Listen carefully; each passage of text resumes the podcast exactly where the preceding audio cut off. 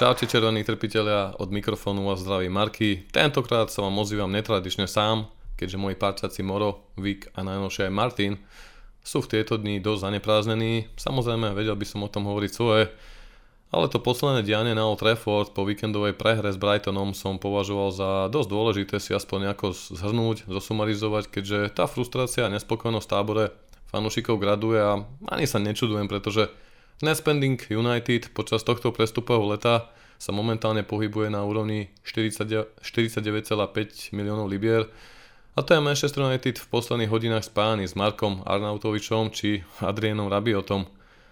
Mimo iného hneď v úvode podcastu informujem, že na webe v súčasnosti prebiehajú viaceré technické úpravy, aktualizujeme updaty spojené so zabezpečením stránky, rýchlosťou načítavania a ďalších modulov spojených s WordPressom.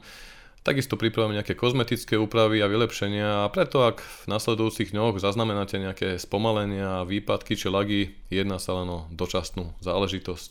Ale aby som sa vrátil ešte na chvíľu k tomu víkendovému zápasu na Old Trafford, bol som naozaj dosť sklamaný, pretože som určite a nielen ja očakával od hlavne hráčov Erika Ten Haga oveľa viac, avšak Brighton potvrdil, že je veľmi nebezpečným súperom, ktorý dokáže o body obrať aj väčších súperov. Síce z tých posledných 5 duelov na Old Trafford, alebo teda vzájomných zápasov, dokázali United až 4 krát zvíťaziť, ale zdá sa, že futbalisti Red Devils mali v hlavách ešte tú zahambujúcu prehru 4-0 z minulej sezóny a bolo to naozaj veľké sklamanie. Red Devils nastúpili do zápasu bez hrotového útočníka, keďže Martiala vyradilo z hry zranenie hamstringu a Ronaldo začal len na lavičke náhradníkov. Ten Hag tak potvrdil svoje slova, že bez ohľadu na meno bude vyberať hráčov do zostavy len tých, ktorí sú fyzicky na tom dobré a sám poznamenal na predzápasovej tlačovej konferencii, že ten Ronaldo nebol súčasťou týmu posledných 4 týždňov, nezúčastnil sa predsezónneho turné a ešte podľa slov Erika musí na sebe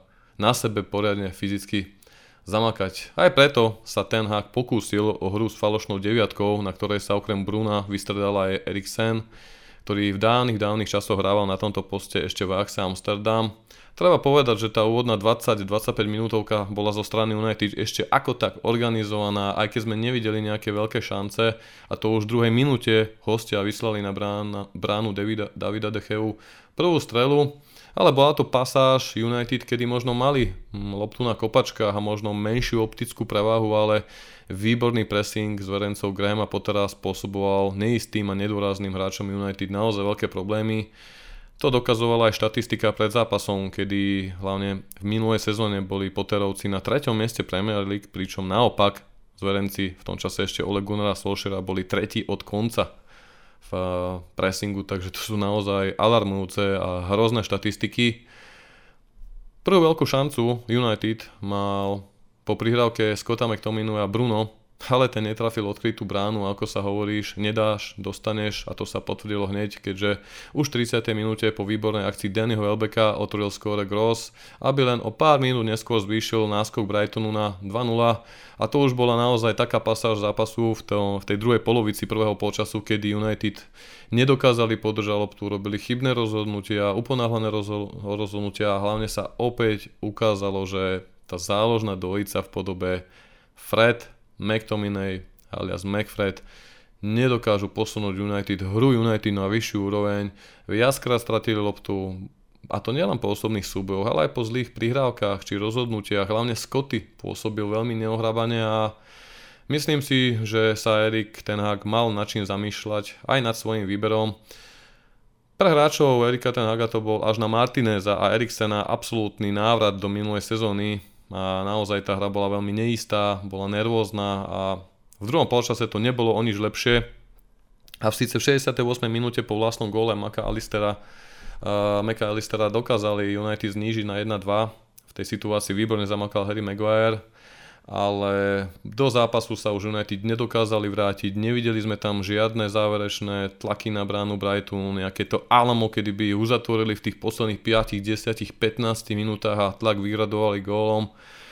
Ten Hag sa síce pokúsil o nejaké zmeny, keď do hry poslal Van de Beka, Elangu, Garnacha alebo aj Malaciu, ale záverečného tlaku sa fanúšikovia na Old Trafford nedočkali a bohužiaľ tak úvodný zápas novej sezóny a novej éry Erika Ten Haga skončil bolestivou prehrou, ktorá pripomenula tú tragickú uplynulú sezónu a mňa takisto aj tú sezónu 2014-15, ktorú sme už v podcaste spomínali, kedy mal Louis van Gaal absolútne výborné turné z USA. United vtedy porazili Paríž, Real, ak sa nemýlim Liverpool, ale hneď prvý zápas praskli zo Swansea a teraz sme boli toho opäť svedkami. Ťažko vypichnúť z tohto zápasu nejaké pozitíva. Z môjho pohľadu môžem iba povedať, že tento duel bol pre hráčov United veľkým návratom na zem. Áno, v predsezónnej príprave sme mohli vidieť niektoré momenty, kedy sa bavili futbalom. Hlavne ten útok tam pôsobil veľmi kreatívne.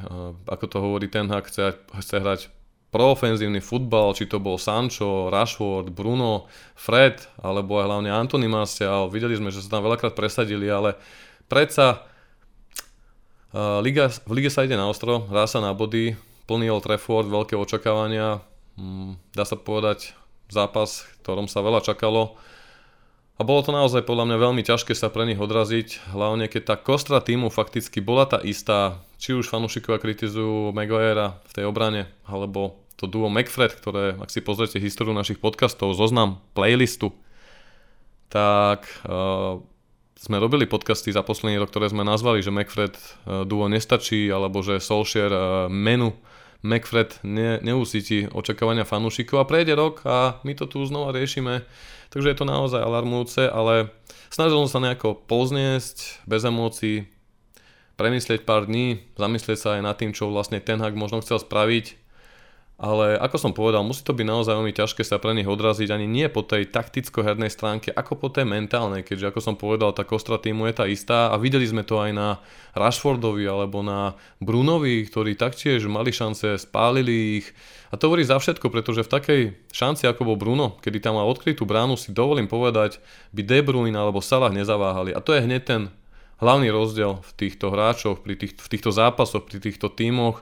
Ale ja na druhej strane naozaj verím, že keď v Carringtone zakončujú svoje šance alebo trénujú proste zakončenie na bránu, veď podľa posledných správ práve Bruno, Rashford, Sancho, Garnacho či Ronaldo majú zostávať navyše po tréningu, aby trénovali zakončenie strely na bránu, tak verím, že proste 7, 8 z 10 na tom tréningu s prehľadom zakončí, ale videli sme teraz Bruna.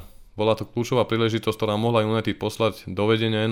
Určite by sa ten zápas možno vyvíjal inak, ale prišiel gól súpera, nasledujúce opäť ďalší gól súpera, ktoré veľmi pripomenuli góly v minulej sezóne. Veď ak sa pozrieme, pri obidvoch zápasoch bola dvojica McFred, či prehratý súboj, zlečítanie hry, strata lopty, alebo ten druhý gól, ktorý plynul opäť z rašenia vzdialenejšej tyčke pri Dechovej bráne. Spomeňme si, koľkokrát sa to stalo v minulej sezóne a dialo sa to opäť, takže ťažko, keď tam máme 6 defenzívnych hráčov a hrá tam 4 obrancov a tých dvoch CDM alebo defenzívnych záložníkov sú až na Martineza 5 tí istí plus goalman teda, až sa niečo zmení a opäť sme to videli, déjà vu. Takže v tomto to podľa mňa ide šťastie aj na triko od Erika Ten Haga a myslím si, že aj on v tomto zápase niektoré momenty prekoučoval, či už výber tých hráčov, alebo možno mohol skôr podľa mňa už po polčase reagovať so zmenou tej zálohy. Kedy toho Eriksena stiahol hlbšie, poslal tam Ronalda, mohol dať na krídla Sancha s Elangom, jednoducho zmeniť tú variáciu toho 4-3-3 z falošnej deviatky na rotového Ronalda s tým, že toho Eriksena mal vrátiť do tej zálohy, kde sa cíti lepšie, ale samozrejme my fanúšikovia za klávesnicami to ľahko môžeme hodnotiť. Takisto pre neho to muselo byť naozaj niečo ohromné, náročné, či po psychickej stránke, alebo aj tie očakávania, neustále tie rozhovory na každej tlačovke je omielaný tými istými otázkami, ako je na tom Ronaldo, odíde Ronaldo, ako sú na tom prestupy, bolo to pred zápasom, bolo to po zápase, takže ja mu absolútne nič nezavidím a jasne sa ukázalo, že tí hráči proste majú v sebe ešte veľký blok. A aby som aj niečo pochválil a vypichol také dve pozitíva, tak je to určite hneď na úvod Eriksen a Martinez. Podľa mňa sa ukázali v dobrom svetle, hlavne Martinez. Snažil sa tam organizovať spoluhráčov, dokonca hráčov hostí pri zdržovaní hnal rýchlo do rozohrávky, čím si na trávniku tvoril taký prirodzený rešpekt a určitú autoritu, čo mi veľakrát chýba, hlavne od Harryho, ktorý je obrovitánsky, veľký globus na hlave, ale jednoducho nevyužije to na to, aby sa niekedy postavil tomu rozhodcovi, tým súperom ako kapitána, dal najavo, že on tam je ten warrior, on tam je ten líder, ako to v minulosti dokázal Vaza, alebo ja neviem, Gary, alebo Rio, alebo aj niektorí dočasní kapitáni, hej. A A potom určite najväčším pozitívom, a možno práve z toho Martineza sa takýmto spôsobom stane ten líder, ktorý ich tá kabína tak enormne potrebuje, ale najväčším pozitívom tohto zápasu podľa mňa bol odkaz tým hore, keďže v hľadisku na Sir Bobby Charlton stand v exekutíve sedel aj Sam Glazer a podľa mňa si museli aj oni uvedomiť aj s Richardom Arnoldom a ďalšími, Johnom Murtoughom, že jednoducho tie posilňaní zďaleka nestačia. Mladík na krídlo obrany, ok, veľký potenciál do budúcnosti. Martinez, opäť hráč, ktorého si vyhľadol Ten Hag svojimi skúsenostiami, konexiami v holandskej lige. A potom free agent Eriksen. Z mojej strany naozaj veľmi málo. Mám k tomu určite vyhľadené názory. Ja si počkám ešte tie 2-3 týždne do konca prestupového okna. Nechcem zatiaľ ešte prilievať oheň do tých debát a do tej frustrácii, mám svoju teóriu, ale budem čakať, pretože vidíme, aké posily privedol City, Haaland, Liverpool, Nunes. Vieme, aké informácie chodili aj počas pôsobenia Ralfa Rangnicka, že skauti United nie sú neschopní. Za posledné roky dávali tipy na hráčov, za posledných 5-6 rokov zoznam hráčov v skautských uších zoznamoch boli mená ako De Ligt, Frenkie de Jong, Julian Bellingham, alebo je práve Nunes. Avšak ani jeden z týchto hráčov neskončil na Old Trafford, pretože síce mohli v tých stovkách mien po svete, kde je naozaj jedna z najväčších globálnych sietí United, prísť do shortlistu tých agentov, ale následne tie dokumenty, tie reporty, ľudia o vedení v tej dobe na čele s Mattom Judgeom a Edom Woodwardom nepriniesli do nejakého finálneho konca a tí hráči nakoniec neobliekli tento dres a išli do iných klubov. A tým sa povedať je to, že netreba úplne nadávať na tú skautskú sieť, podľa mňa sú tam stále obrovské defekty a diery nielen na tom ihrisku a v tej kabíne a v hlavách hráčov, ale aj v tom vedení jednoducho. Tu bol 2-3 roky neorganizovaný neporiadok.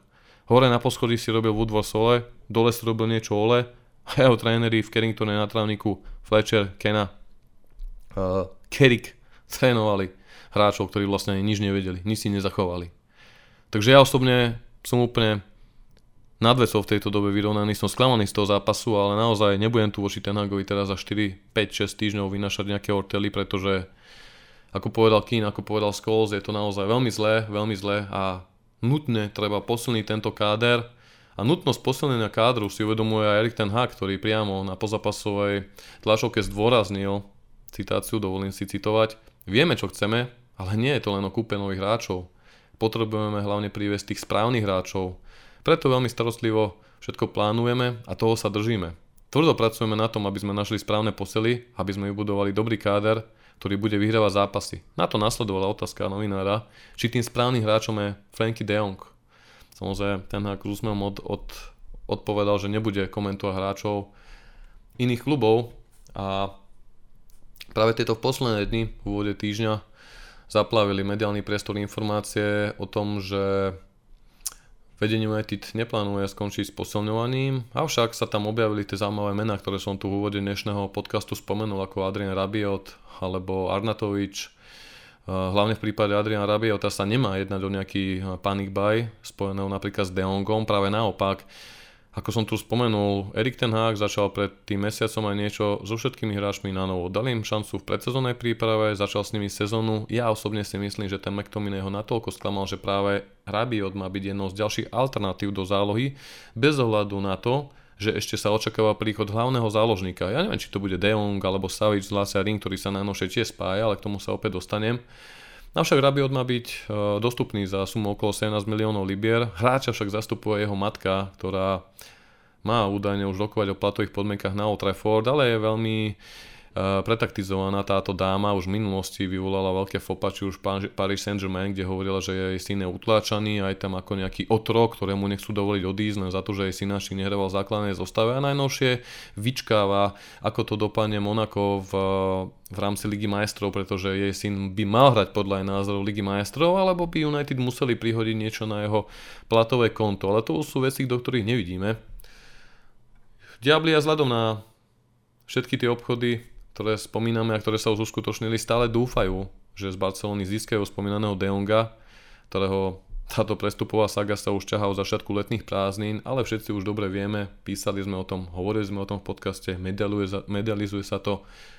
De Jong nechce odísť, keďže Barcelona mu dlží vyše 17 miliónov eur. Od novej sezóny má navyše naskočiť na predcovidový plat, ktorý si po dohode s klubom znížil a ten zostatok mu vlastne teraz Barcelona dlží. Ale zároveň aj po budúcej sezóne by mal mať nárok na loyalty bonus o výške 20 miliónov eur, takže pokiaľ Barcelona nenájde kompromis, alebo aby mu vyplatila tie dlžné peniaze, bude to ešte veľmi komplikované. Objavili sa aj správy, že do týchto rokovaní mala zasiahnuť Chelsea, ktorá je údajne dokonca naklonená rokovať o možnej úhrade tej mzdy, ktorá mu Barcelona dlží, ale to už naozaj ukážu až ďalšie týždne a hodnotiť to budem až na konci prestupového obdobia. Mimo iného, The Telegraph tvrdí, že taliansky klub Lazio Rím bol kontaktovaný zo strany United, aby sa diabli kontaktovali na Sergeja Milinkoviča-Saviča, ktorý bol už v minulosti spájaný s prestupom na Old Trafford, avšak rovnako bude to hráč, ktorý bude dostupný za najmenej 50 až 60 miliónov libier, ale už tohto hráča môžeme považovať za taký plán B v prípade neúspechu De Jonga. Niektoré zdroje dokonca spomínajú aj záložníka Betisu Guida Rodrigueza, je to, ak sa nemýlim, 27-28 ročný argentínsky defenzívny stredopoliar, takže ja osobne si myslím, že na tom zozname tých hráčov je oveľa viac mien a nielen tých, o ktorých sa píše, ale jednoducho aj o takých, ktorých nevieme, pretože tá skautská sieť je naozaj veľká a nie všetky mená samozrejme poznáme. Čo sa týka toho Marka Arnautoviča, v tomto som absolútne prekvapený, možno skeptický, nevidím v tomto akože OK, ak to máme hrať na nejaký prestup a la Igalo, že to bude do zimy alebo možno rok, kým sa Martial nevráti a ako to s ním bude, nevieme ako to bude s Rashfordom, nevieme ako to bude s Ronaldom, možno tam chce mať takú 4., 5. možnosť popri mladíkoch, nejakého takéhoto skúseného matadora so srbskou vášňou, srbskou krvou, ktorý jednoducho je tam taký pitbull na tom hrode, keďže je to podľa mňa taký podobný typ hráča ako Zlatan Ibrahimovič, ale práve najnovšie správy hovoria o tom, že od Lowry Vajdula z The Athletic, že United ukončili tento záujem kvôli vysokým požiadavkám talianského klubu Bolone, ale zároveň aj preto, lebo fanúšikom sa nepáči PR tohto hráča.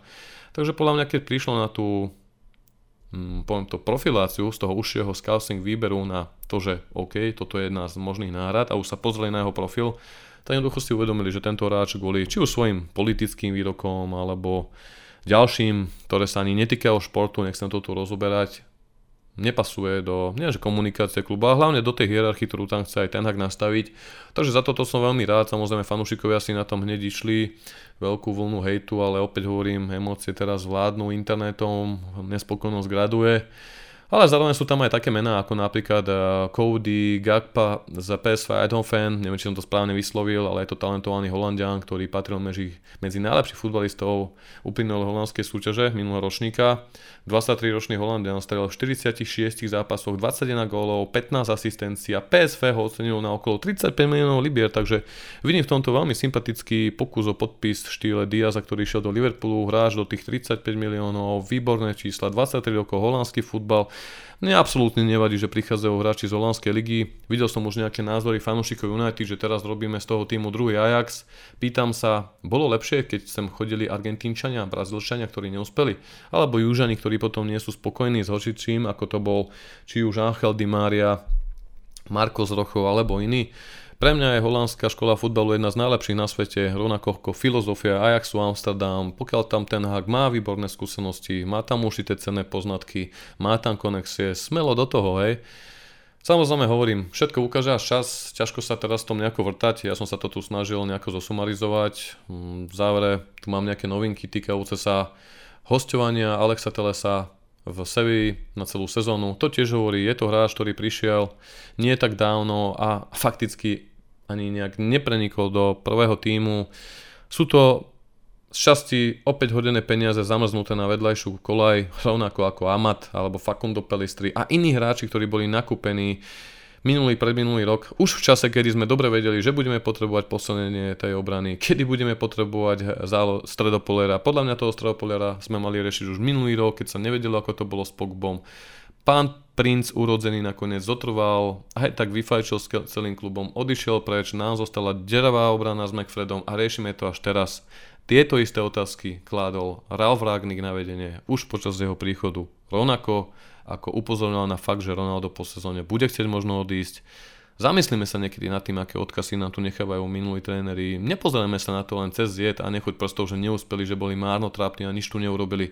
Nikto z nás neboli v koži, nikto z nás nevie, aká špina, aký bordel je v zákulisí vedenia klubu, ale stále na to upozorňujú ľudia z prostredia Old Trafford, takže podľa mňa toto sú také pucle, ktoré by si mali fanúšikovia uvedomovať a dávať si ich dokopy, pretože potom im unikajú súvislosti. A možno zbytočne sa potom v tom, poviem to tak slangovo, opúšťajú. No. Manažer Erik Ten Hag prezradil, že Rafael Varane má zostavený špeciálny tréningový plán, ktorý by mu mal pomôcť s častými svalovými zraneniami. Ten Hag prezradil, že už počas predsezónnej prípravy Rafael s jeho špecialistami, či už na nutričnú výživu, špeciálne individuálne cvičenia, až po samotné tréningy.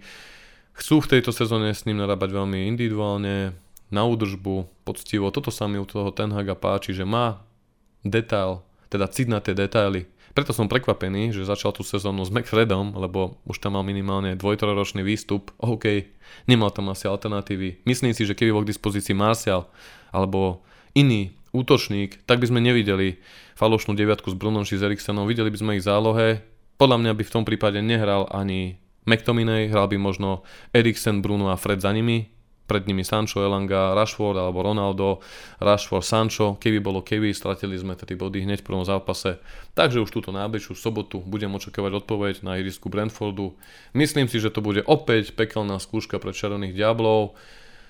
Jedná sa o veľmi z môjho pohľadu sympatického, ale zároveň veľmi nevyspytateľného súpera a dúfam, že Erik ten Hag svojich hráčov pripraví poriadne, hlavne po tej mentálnej a psychickej stránke, lebo ako som povedal, je to podľa mňa veľký problém, uvedomuje si to aj on, nedokáže za jedno leto vymeniť 10 hráčov, ako sa Ralf Rangnick nechal počuť, že tento tým bude minimálne 10 hráčov potrebovať. Opäť ďalšia pucla od Ralfa Rangnicka, dosť prehliadnutá, z môjho pohľadu dosť dôležitá. Ale myslím si, že minimálne tí dvaja hráči, možno až traja do konca toho augusta, do konca prestupového obdobia prídu. Nechcem špekulovať o tých menách, sám som veľmi zvedavý. Ako som ho spomenul, mám určitú teóriu na toto prestupové leto.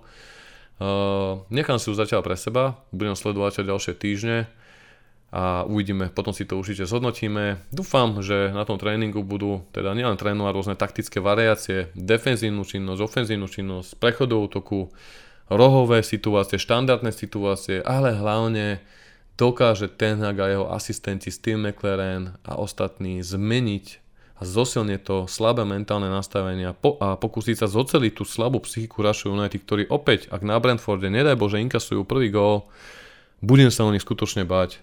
Nevidím tam momentálne lídrov, vidieť na tom, že aj Raši Bruno nie sú ešte úplne v pohode. Samozrejme, chce to určitú pasáž, chce to nejaké šance, chce to nejaký gól, chce to ten prienik, chce to nejaký odraz od niečoho a dúfam, že z jedných týchto signálov bude dobrý výkon na Brentforde a takisto aj, že sa čoskoro dozvieme na ďalších pocíl a na základe toho budeme môcť asi možno nadstaviť naše ambície a očakávania do tohto ročníka. Stále máme na tie prestupy vyše 3 týždne, necelé, takže ja som naozaj zvedavý, ako to nakoniec dopadne. Držme zatiaľ Erikovi ten Hagovi a aj ľuďom vo vedení na čele Murtougom, Richardom Arnoldom palce, pretože to majú veľmi náročné. Uvedomujú si to aj ostatné kluby, ktoré kontaktujú. Jeden z najväčších klubov sveta potrebuje posiliť to najhoršie po najhoršej sezóne v ére novodobej Premier League.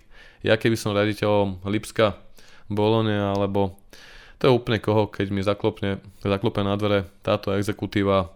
Veľmi hlboko do vrecka by som chcel, aby siali za hráča, keďže už sa rozbehla sezóna, tie prestupy sa budú vykonávať ťažšie. Myslím si, že určitú správne načasovania tú etapu, kedy to mohli riešiť, premrhali.